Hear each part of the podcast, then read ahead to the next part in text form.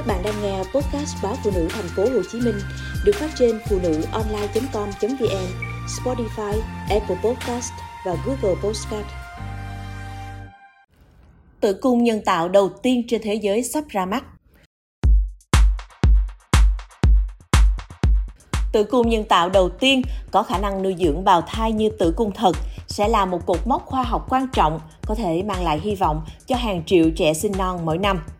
Sau khi thử nghiệm thành công trên động vật, nhau thai nhân tạo có thể sẽ được chính thức thử nghiệm ở người tại Mỹ. Theo kế hoạch, các quan chức Cục Quản lý Thực phẩm và Dược phẩm Hoa Kỳ sẽ cân nhắc về tính an toàn và hiệu quả của các thiết bị công nghệ, cũng như những cân nhắc về mặt đạo đức trước khi cho thử nghiệm nghiên cứu đầu tiên trên người. Nhau thai nhân tạo là những quả nang chứa đầy chất lỏng nhằm giúp trẻ sinh non tháng được nuôi dưỡng như trong tử cung của người mẹ. Các bác sĩ phẫu thuật nhi khoa và các nhà nghiên cứu tại Đại học Michigan cho biết, điều này sẽ được xem là mang tính cách mạng trong chăm sóc trẻ sơ sinh. Nhau thai nhân tạo là một thiết bị của công ty khởi nghiệp Vitara Biomedical cùng một nhóm nghiên cứu từ Bệnh viện Nhi Philadelphia của Mỹ đã thử nghiệm thành công trong các nghiên cứu trên động vật. Nhóm nghiên cứu cho biết những con cừu non được nuôi trong thiết bị tới 4 tuần và có thể phát triển bình thường.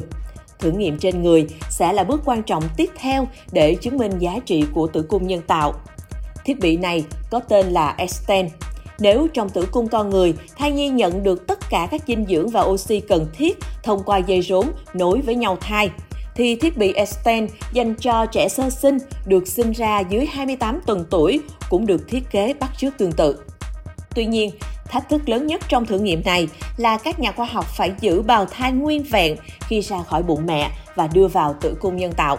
Quá trình chuyển đổi từ tử cung con người sang tử cung nhân tạo phải diễn ra liền mạch. Vì vậy, trong quá trình sinh mổ, các ống sẽ được đưa vào mạch máu rốn và trẻ sơ sinh ngay lập tức được nuôi vào một túi sinh học, một cái kén chứa đầy dịch ối vô trùng. Các ống nối với các dòng máu của trẻ sơ sinh được gọi là ống thông rốn sẽ cung cấp dinh dưỡng.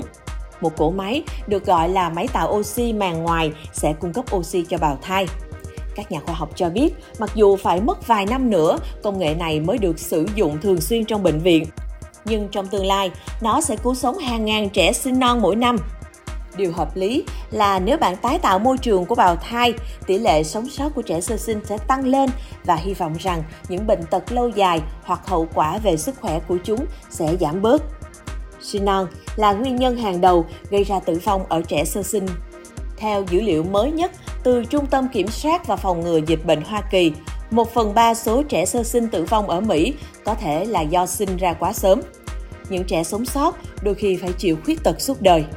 Trong bệnh viện, các đơn vị chăm sóc đặc biệt dành cho trẻ sơ sinh thường sử dụng các phương pháp như lồng ấp và máy thở để hỗ trợ giúp cho trẻ sinh thiếu tháng. Thế nhưng, những đứa trẻ này thường gặp các biến chứng do các cơ quan trong cơ thể yếu ớt, chưa phát triển toàn diện vì sinh sớm. Việc phát triển tử cung nhân tạo sẽ giúp cho trẻ sinh non tiếp tục được nuôi dưỡng và phát triển thêm như trong tử cung của mẹ. Và điều đó giúp các cơ quan phát triển hơn, trẻ ít nguy cơ hơn.